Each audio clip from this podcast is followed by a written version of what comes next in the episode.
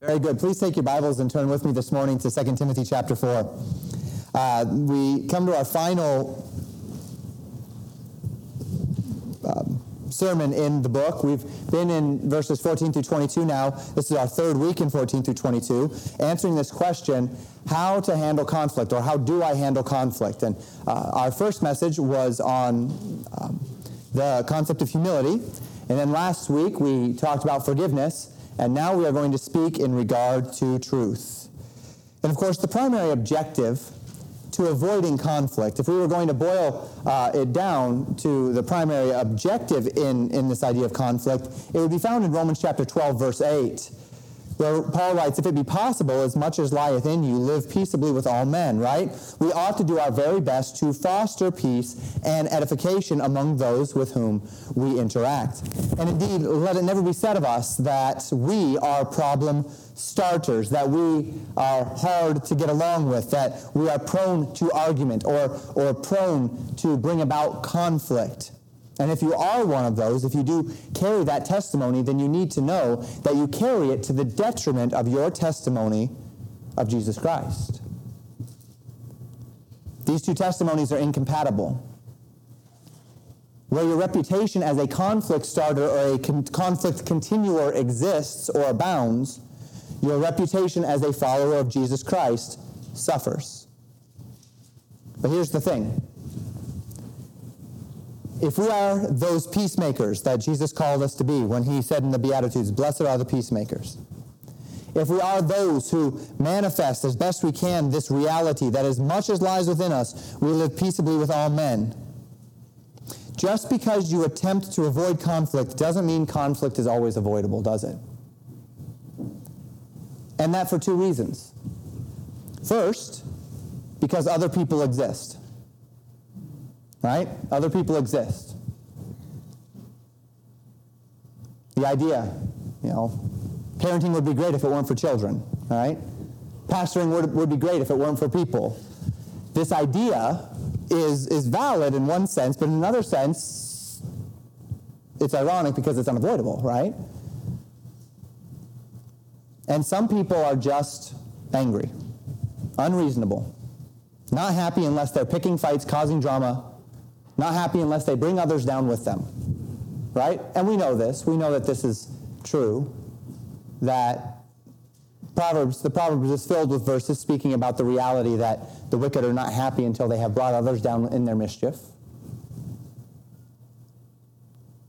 And much of this problem ought to be solved within the first two attributes, right? So when people are angry or people are, are unhappy or people are unreasonable, humility and forgiveness can go a very long way toward solving that problem. Let's just review briefly those first two attributes before we get to our, our second reason why conflict can be unavoidable. In conflict, remember humility. In conflict, remember forgiveness. If you're acting in humility and forgiveness, one thing that is certainly not going to happen is that you are not going to find yourself provoked into conflict, right?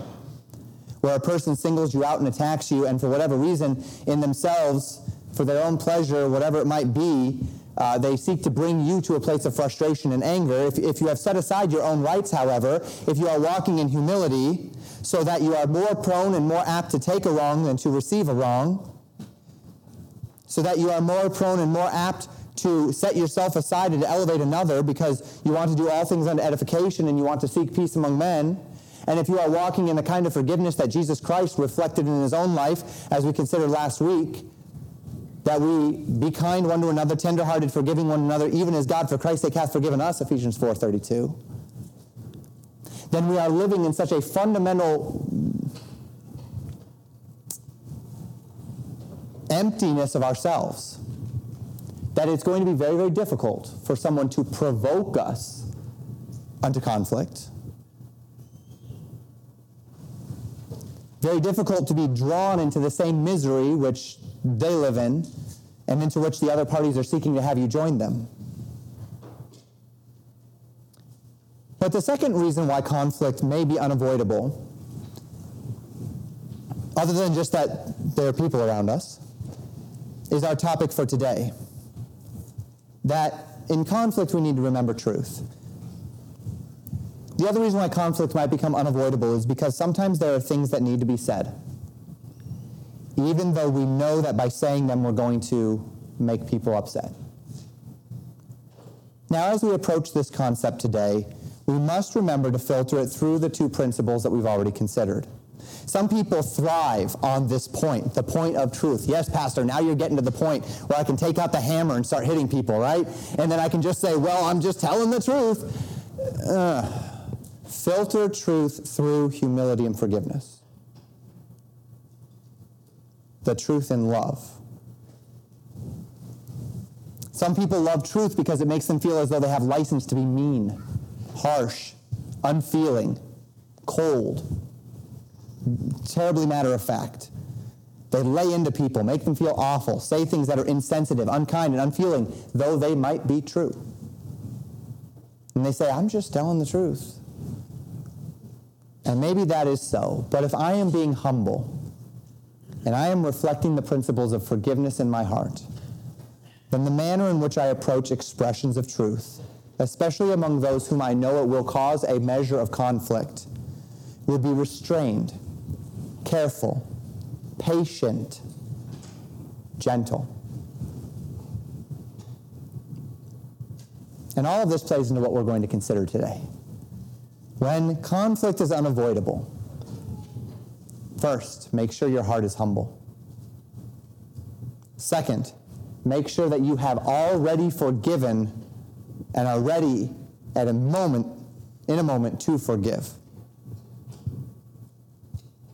thoughts and intents. And then, third, always be on the side of truth. Courageously and lovingly tell the truth. Let's read our text. Beginning in verse 14 of 2 Timothy chapter 4. Bible says, Alexander the coppersmith did me much evil. Remember Paul speaking to Timothy here. The Lord reward him according to his works, of whom be thou aware also for he hath greatly withstood our words. At my first answer, no man stood with me, but all men forsook me.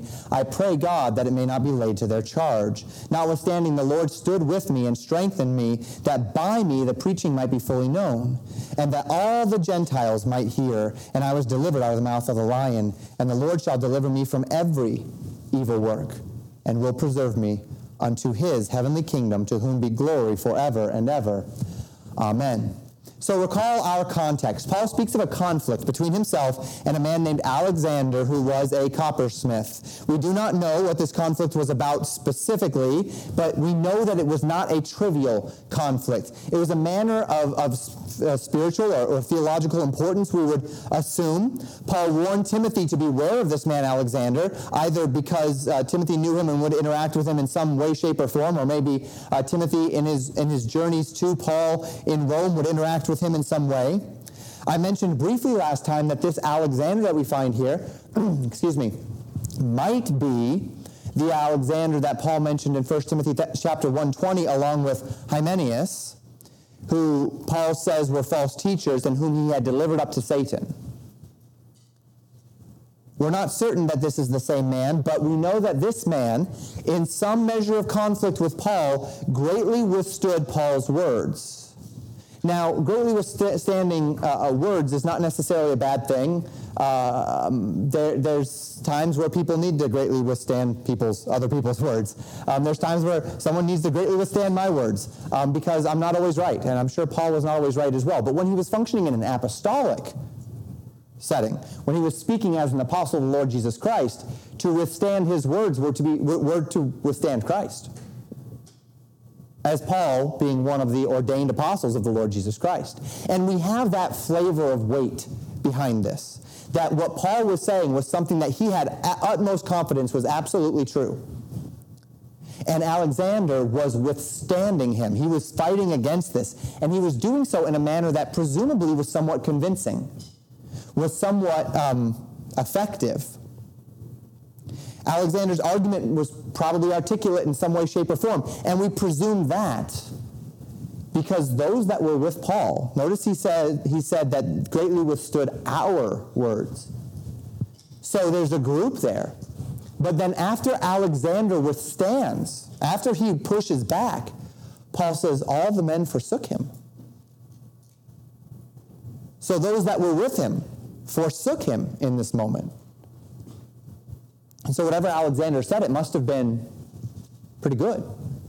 But that doesn't mean it was correct. And this is noteworthy because Paul was not alone.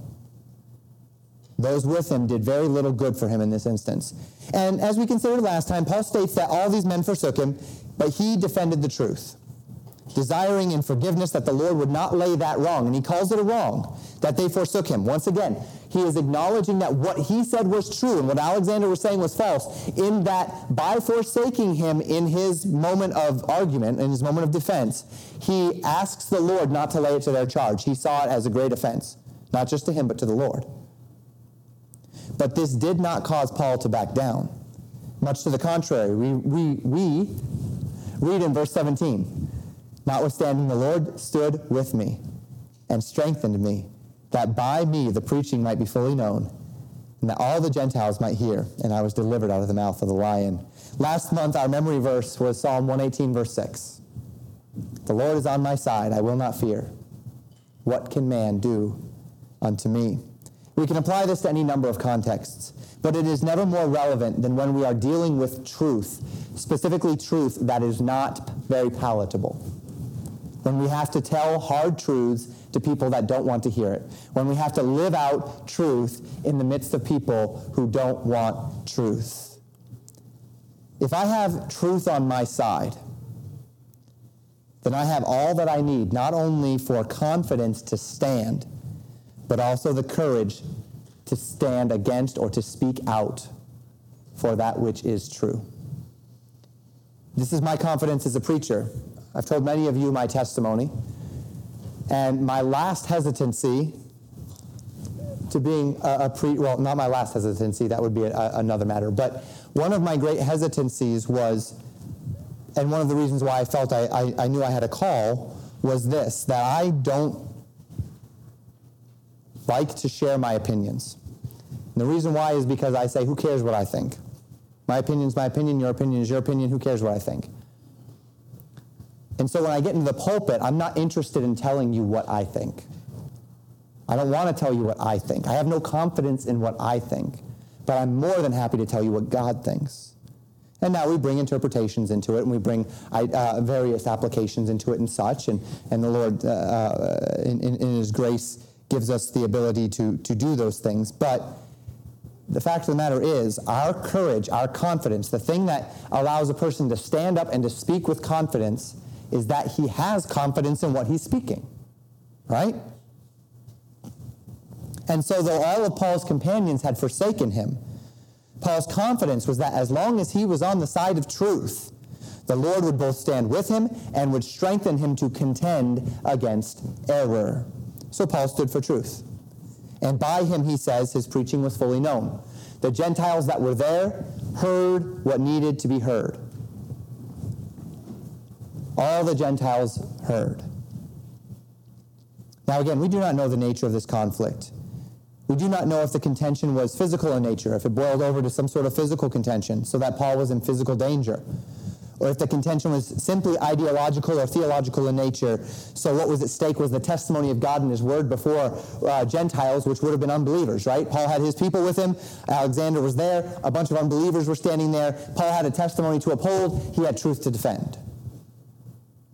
But all of Paul's companions stood back. They backed off. They, they, they stood down. They failed to refuse to support Paul. But Paul knew that he must not fail the truth here, lest in this failing, the preaching of the Word of God would be damaged, the testimony of the Word of God would be damaged, and the message would not reach to the Gentiles. So Paul stood firm. He trusted the Lord. He proclaimed truth. And as it would seem from the text, he won the victory. Paul's express, expression that would lend us to this idea is, and I was delivered out of the mouth of the lion. 1 Peter 5 8 exhorts us to be sober, be vigilant, for our adversary the devil walketh about as a roaring lion, seeking whom he may devour. And it may be this idea that Paul is espousing as he says that he was delivered from the mouth of the lion that the Lord delivered him from Satan's devices, from the attacks against himself and his ministry, uh, from the uh, attempt to discredit his apostolic authority, whatever it might be. This inter- interpretation would perhaps add weight to the idea that this is the Alexander whom, whom Paul had delivered up unto Satan in 1 Peter chapter 1, verse 20. But there, is an, there are other possible interpretations. Um, one such interpretation is that this is significantly more literal than it is metaphorical or physical. In other words, some believe that Paul is recounting a time when he stood before magistrates in Rome, and they were deciding whether or not to arrest him and cast him into the, the some sort of amphitheater of lions, which was happening in that day to Christians. Not so much immediately in Paul's day, but by this point they were under Nero. And they were getting to that point where Christians were going to be dipped in oil and burned, and, and they were going to be cast to the lions, and all of these things, right, that we, that we, we know about from Foxe's Book of Martyrs and the Martyr's Mirror and such.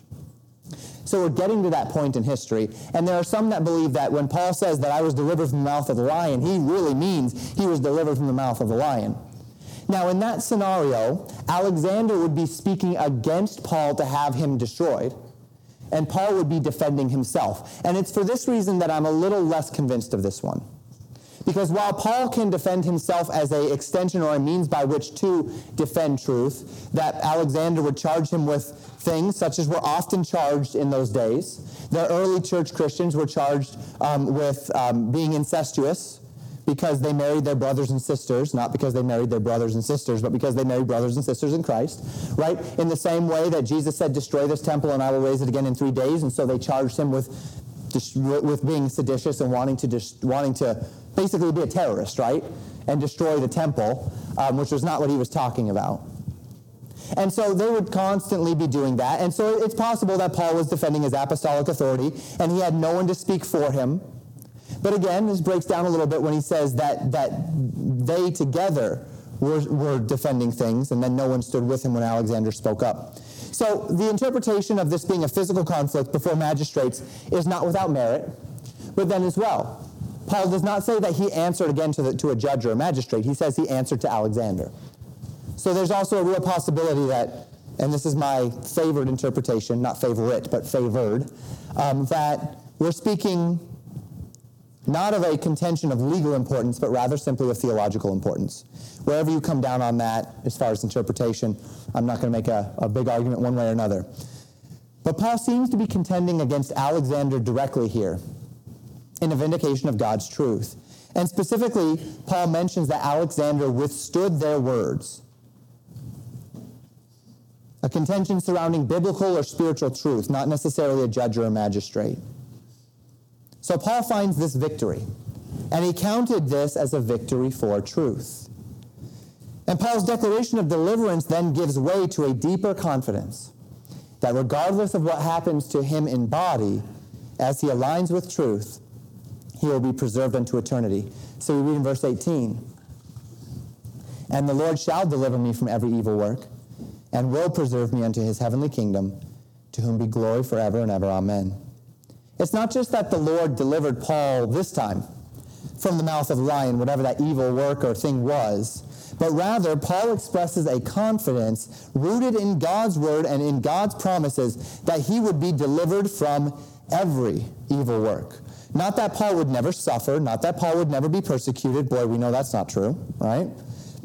But Paul's confidence was founded in truth. And so, regardless of how others responded to the conflict, he could have confidence that what he was saying and in the power of truth, uh, he could have the confidence in the power of truth to let it do its work in the ears and hearts of the listeners so that he would be delivered from that evil, from the evil uh, false accusations or from the evil of this resistance to him. And he would be delivered in this manner as he spoke truth again and again and again until the day when he'd enter into the kingdom of God. And this was all that Paul needed to have courage to stand against error, to speak truth even when it isn't popular, to speak truth even when it will cost him something, because truth matters and people need to hear it. And Paul knew that he spoke truth. And the same truth assured him that he would, that he had a heavenly home.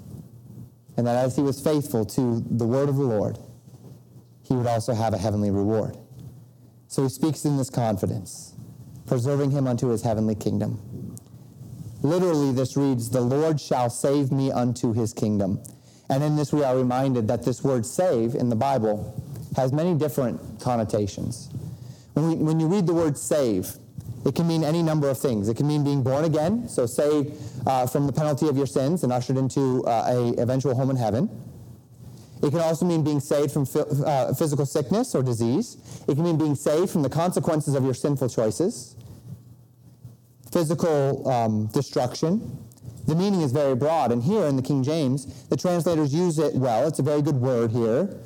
That God will keep Paul in his love and in his truth until the day that Paul enters into God's kingdom. And so it was not for Paul to worry about the nature of the human conflict that he was under, or even the effects of that human conflict upon his body, but rather it was for Paul to tell the truth and to leave the rest to God, to whom be glory forever and ever. And is this not the point? Why do we speak truth? Why do we stand on truth? Not so that we can look good, not because it makes life easier, we stand for truth because it's true. We stand for truth that the Lord in all things might be glorified. And if we don't have truth, what do we have? Let's finish the epistle, then we'll come back to that thought. Verses 19 through 22. Paul writes, Salute Prisca and Aquila, and the house of Onesiphorus, Erastus abode at Corinth, but Trophimus have I left at Miletum, sick. Do thy diligence to come before winter. Eubulus greet thee, greeteth thee, and Pudens, and Linus, and Claudia, and all the brethren. The Lord Jesus Christ be with thy spirit. Grace be with you. Amen. So Paul salutes Aquila and Priscilla, who Paul first met in Corinth, though they were originally from Rome. They had to leave Rome under the reign of Emperor Claudius, who kicked all the Jews out of Rome, and they were Jewish. They then ended up in Corinth, where Paul met them, according to Acts chapter 18, verses 1 through 3. We presume, perhaps, in that Paul greets them that they were in Ephesus at this time, though that's not necessarily um, for sure. Maybe it is that as Timothy travels, as Paul's going to ask him to do to Rome, he's going to end up going through Corinth to get to Rome. And in going through Corinth to get to Rome, maybe Aquila and Priscilla are still in Corinth, and he'll greet them there. We don't know. But he greets them. He also greets the house of Onesiphorus, who is also mentioned at the beginning of the chapter as the man who often refreshed Paul and was not ashamed of Paul's imprisonment there in Rome. He traveled there, presumably from Ephesus, and sought Paul out diligently and found him and refreshed his soul. And so Paul greets him here again. Paul then updates Timothy on the whereabouts of others. He says uh, Erastus, who we don't know anything else about, is in Corinth. Trophimus was sick. Last time Paul had seen him in Miletus. Paul then exhorts Timothy to come quickly and specifically speaks of him coming before winter. And this would not surprise us. Remember a few uh, verses ago, Paul said, Don't forget to bring the cloak, right? Bring the cloak. Get here before winter. Uh, it was not uncommon under these house arrest situations for the prisoner to have to um, completely provide for himself. He was under house arrest, but he had to provide for his own living. He had to provide for his own means uh, while he was under house arrest, which means he was going to uh, heading. He was heading into a cold winter, and he needed to be prepared for it, and he wanted the layers with which to do so. That would be the idea there. And then finally, of course, Paul extends his greeting to Eubulus, Pudens, uh, extends greetings from, excuse me, Eubulus, Pudens, Linus, Claudia, and all the brethren. Likely those were people that were in Rome, in the church of Rome, people that Timothy knew through other circumstances, which is why Paul mentioned them by name, and then was extending his greetings. And then concluding with a final greeting, which is this, a similar greeting to every one of his epistles as we considered in the Hebrews book sermon. The Lord Jesus Christ be with thy spirit. Grace be with you. Amen. So ends the second epistle of Paul to Timothy.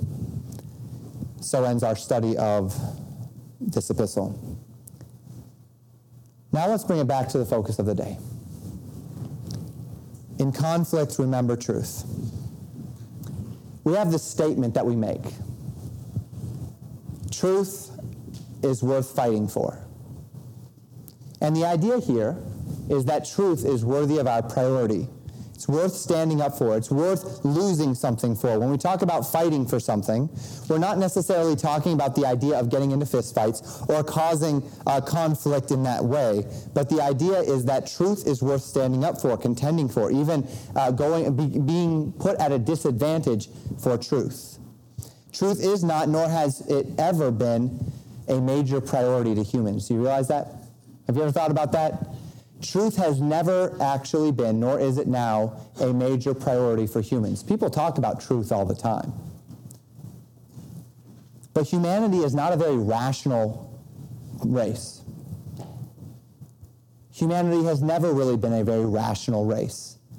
Humans see situations, they experience them through their senses. It causes a reaction within them. And then they make emotional decisions about things.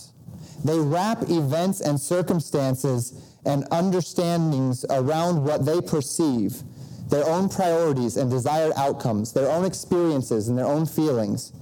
And then once they've done all of that, once they've perceived the situation and, and they've, they've, they've attached emotion to it and they've attached um, um, uh, feelings to it and understandings to it, after all of that, then rationality comes in. Then they reason through it. Then they, then they apply reasoning. They come to a conclusion, and then they apply the reasoning that leads to their conclusion. Right? And that's not, that's not how truth works. In truth, you, you, you reason something to come to a conclusion. That's not how humans work. We have to go outside of our natural propensity to work that way. We have a tendency to see a situation, make an emotional decision, and then rationalize our, our thought process after the fact.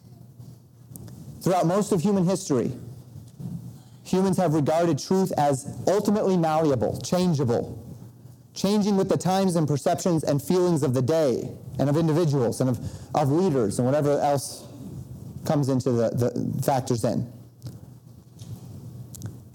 And this is why the Bible is so very important. And by the way, if we, if we want to talk about history, this is what has made the Western world so unique in the history of cultures. That specifically after the Reformation, the Western world founded their rationale on something other than just how they felt, what they perceived.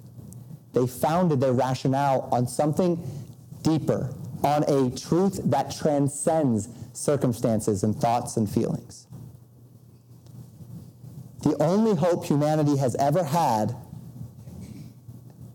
has been when the moral sentiments of a people have been shaped by divine truths so that they have brought their feelings and perceptions and experiences and subjected them to the reality that God has designed.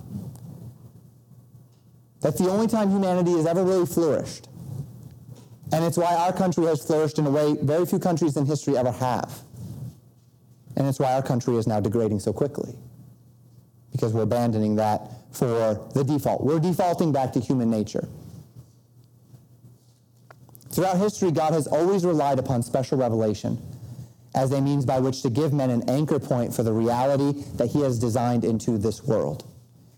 And then he has called those who have identified that anchor point and accepted that anchor point of truth to be his vessels to then take that truth and disseminate it to the world also then choosing from among a subset of those whom he has called his own to dedicate their lives, the prophets, the evangelists, the pastors, to declaring these truths into the ears of those who will hear. Now, the question is what does this have to do with conflict?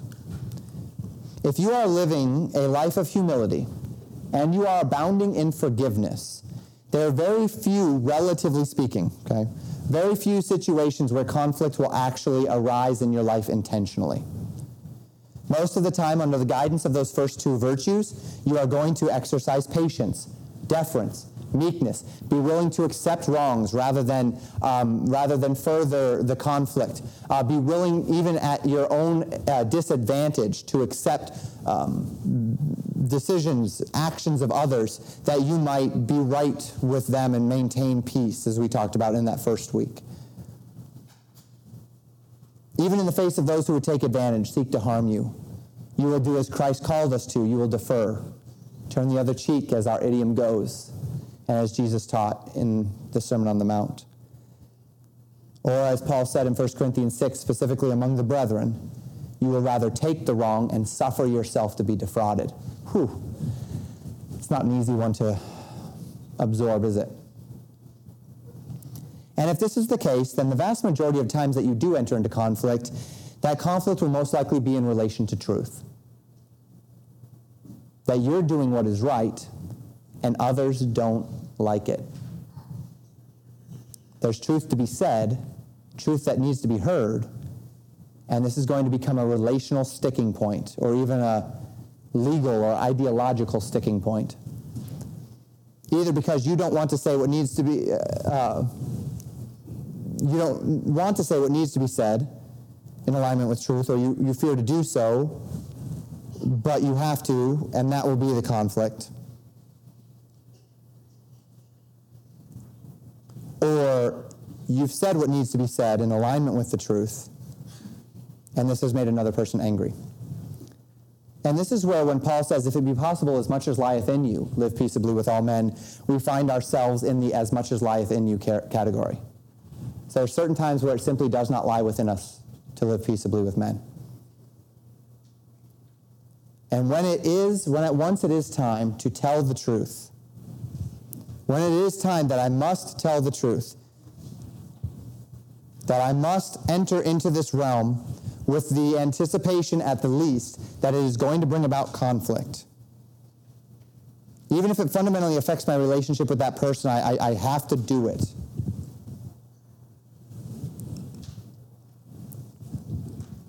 I tell the truth. And naturally, any effect to the relationship, if there is going to be an effect that telling the truth has to that relationship in a negative way, it should not come because of the manner in which I tell it, right? We talked about this at the beginning. Not because I was rude or abrasive or angry or odious. Not because I came to them in a manner that was absolutely and fundamentally just unkind, unfeeling, uh, un, uh, lacking thought, lacking context. Much to the contrary, as Ephesians 4:15 calls us, we speak the truth in love. We speak the truth to those who need it as meekly as possible in humility and forgiveness but you know, this isn't always possible either, is it? So I speak the truth and I boldly speak it. I speak it with courage. I speak it with confidence. I stand on the truth, regardless of whether anyone stands with me or not, regardless of what the consequences might be. Because even among those who have made themselves my enemies, those that have made themselves the enemies of the cross, the truth of the cross is yet their only hope of salvation, is it not? Just because a person hates the cross does not mean he does not need the cross. Just because a person does not want to hear the truth does not mean I should not tell them. And so I tell in love and in patience. And we considered this concept in a little bit of a different context many weeks ago now in 2 Timothy chapter 2, where we read this And the servant of the Lord must not strive, but be gentle unto all men apt to teach, patient, in meekness instructing those that oppose themselves, if God peradventure will give them repentance to the acknowledging of the truth, and that they may recover themselves out of the snare of the devil who are taken captive by him at his will. And if, as we might suspect Paul was doing here with Alexander, I must stand against someone who is subverting the faith of the hearers, or you must stand against someone who is subverting the faith of the hearers or I must go to that loved one or that friend and tell them the honest truth about their manner of living, their personal choices, uh, the direction of their spiritual life or the lack thereof. Or if I am compelled to stand up and to preach the truth of God's word in the midst of a society that loathes the power and conviction of the Holy Spirit of God. And if in the course of these events there must be conflict, there must be shame, there must be suffering, will God give me the grace to speak truth and to endure that which will come. To never deviate from the truth for, uh, in order to avoid conflict. To never deviate from the truth simply to win an argument, or never even to speak the truth simply to win an argument. And if there must be conflict in the spirit of humility and meekness and forgiveness, I still must speak the truth, Christian. With this is confidence. Not that I'm right, but that God is right. As Paul said in Romans chapter 3, verse 4, let God be true and every man a liar.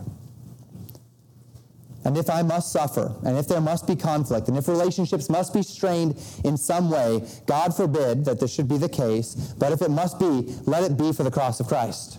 Let it be on the, let, let it be on the altar of truth. Let it be as I express humbly, in a manner of forgiveness, truth, always desiring reconciliation, always desiring peace. Let it be that others, not wanting to hear it, not being interested in it, will separate from me, will part from me, so that when Jesus said he did not come uh, but to bring a sword, to divide houses, to divide father from son, to divide mother from daughter, to divide husband from wife, not because Jesus wanted it that way, but because the truth is divisive. Let it be only on that score that conflict must arise in my life. Only on the score of truth, because I cannot back down from it, and I cannot avoid it, because it is the only thing that I have. And I want to stress the fact that many Christians use truth telling as a cloak for their contentiousness. And this is a fundamental perversion of the concept of truth telling itself. Don't be one of those who makes who masks your maliciousness toward others in a veneer of good intentions or truth statements. Jesus, he warned, he spoke to the Jews, and he, he told them in an expression of their hypocrisy that they dishonored their father and mother. And as they dishonored their father and mother, they said to their father and mother, It is a gift. Right? The idea there being that they would disrespect, dishonor their parents, and then when their parents would bring up the fact that this was dishonoring, they'd say, No, no, no, no, no, I'm just, I'm giving you a gift, I'm telling you the truth. Jesus said it doesn't work that way. Peter warned us that we use not these things, that we use not truth as a cloak of maliciousness. And let it not be so in our lives. If there must be conflict, let it be because I lovingly, patiently, meekly, humbly, but courageously and determinedly spoke the truth, echoing the sentiments of Peter in 1 Peter chapter 3, verses 13 through 17. And who is he that will harm you if you be followers of that which is good? But and if ye suffer for righteousness' sake, happy are ye. And be not afraid of their terror, neither be troubled. But sanctify the Lord God in your hearts, and be ready always to give an answer to every man that asketh you a reason of the hope that is in you with meekness and fear, having a good conscience that whereas they speak evil of you as of evildoers, they may be ashamed that falsely accuse your good conversation in Christ. For it is better, if the will of God be so, that you suffer for well doing than for evil doing. If there's going to be conflict, if there's going to be suffering, if there's going to be uh, a loss of relationship, let it be because you did well. not because you did evil. Alexander the coppersmith withstood Paul and his companions. Paul did not wish destruction on Alexander, but rather commended his consequences to the Lord in humility and deference. Paul did, however, withstand Alexander, speaking the truth, countering his lie, even though no man stood with him, but all men forsook him. For this Paul sought that the Lord would also not lay uh, this forsaking to the account of those who were with him. He did not harbor bitterness or resentment for their choices or their deeds. But in courage, Paul stood alone, willing, in this case, to accept the conflict for the sake of the gospel of Jesus Christ, and by all accounts, he prevailed.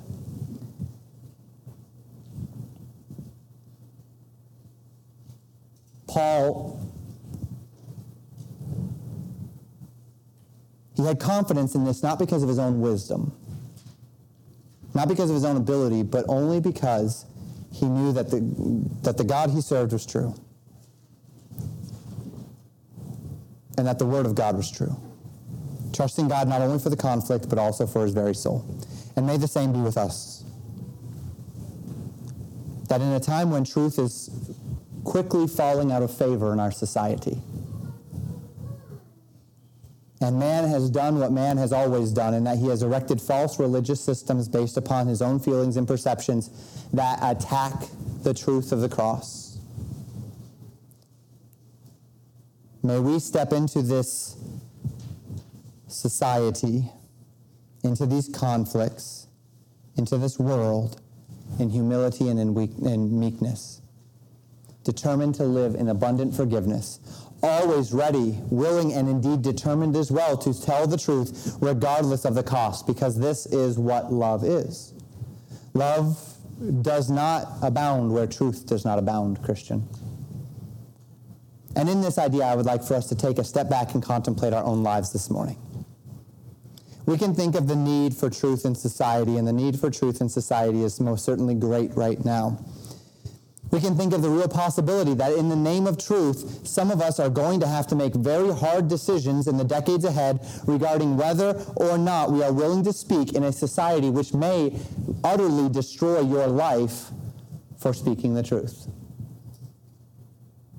But let's bring it even closer to home this morning and think about your own relationships. Maybe it's with unbelievers you interact with, maybe it's with other believers, friends, coworkers, associates, family members, fellow Christians. Are your relationships with them defined by truth? Are you willing to tell them the truth? Does someone in the body need to hear truth? but you're unwilling to say it due to a fear of conflict? Or are you in conflict where you've shown yourself willing to compromise the tra- testimony of truth just to win, to get your way? Willing to, te- uh, to compromise your testimony of the Lord Jesus Christ, to step outside of humility and forgiveness. And our focus is on truth this morning. We've already covered humility and forgiveness. But remember, Christian, if you do not have the truth, you really don't have anything. If your testimony among those in the world is not defined by truth, then you have no testimony. That is the thing that distinguishes us from them the truth in love. If you are hiding your light under a bushel, lest you have conflict, your light is hid from those that need it the most. Throughout every age, living a life defined by truth has always been accompanied by sacrifice. Are you willing to make that sacrifice? Maybe today you're right in the middle of a battle for truth. And perhaps it is that you look out around you and you don't see anyone on your side. There's no support system. Or maybe there is wife, children, husband, family, friends, whatever it might be. Maybe you're discouraged. Well, if you're on the side of truth, Christian, then you don't have to be discouraged because if you're on the side of truth, then you're on the side of the Lord. And if you're on the side of the Lord, then the Lord is on your side. And if the Lord is on my side, I will not fear. What can man do unto me? Stand firm, Christian. Tell the truth. Always in love. Search your heart. Do not use it as a cloak of maliciousness. Do not use it in order to further your contention, your contentiousness. Do not use it simply so that you can say bold, brash, rude things and say, I just have no filter. Don't do that. That does not help the testimony of truth, and that does not help you. Will not help the conflict. But in humility, in meekness, in patience, in gentleness, being apt to teach, we tell the truth. Come what may. Conflict may arise, conflict may abound. You don't want it. You'll, you'll humble yourself in whatever way to avoid it. But when it's unavoidable, don't be afraid. Stand firm. Don't be rude about it. Don't be odious. Speak the truth in love. Consider your audience. Be patient. Be gracious. But stand. Because if you don't have truth, if I don't have truth, if we yield truth, then we've yielded our distinction. And once we've yielded our distinction, we've yielded our testimony, we've yielded our witness. let it not be said of us this morning. Let's close in prayer. Father, I pray for God's people. There are any number of things unto which we would desire to be devoted. There are a number of principles and precepts in your word unto which we will live our lives. But Father, in those times when our desire to live and to tell the Word of God fundamentally brings conflict into our lives, help us in humility and with a determination to forgive any offense, yet tell the truth, come what may. Grant us the wisdom to know when to speak up, how to speak up. Give us the grace to understand our own motives, lest we be motivated by some carnal intention or desire rather than a spiritual one. Help us to reflect the Spirit of our Lord Jesus Christ who did not shy away from the conflict of the truth, and yet simultaneously was more than willing at every turn to absorb wrongs for the sake of the gospel. Grant us that we might follow in his footsteps. Pray these things in Jesus' name. Amen. Thank you for listening to Pastor Jamin Wickler from Legacy Baptist Church in Buffalo, Minnesota. More information about Legacy Baptist Church and a library of sermons are available at www.legacybaptistchurch.net.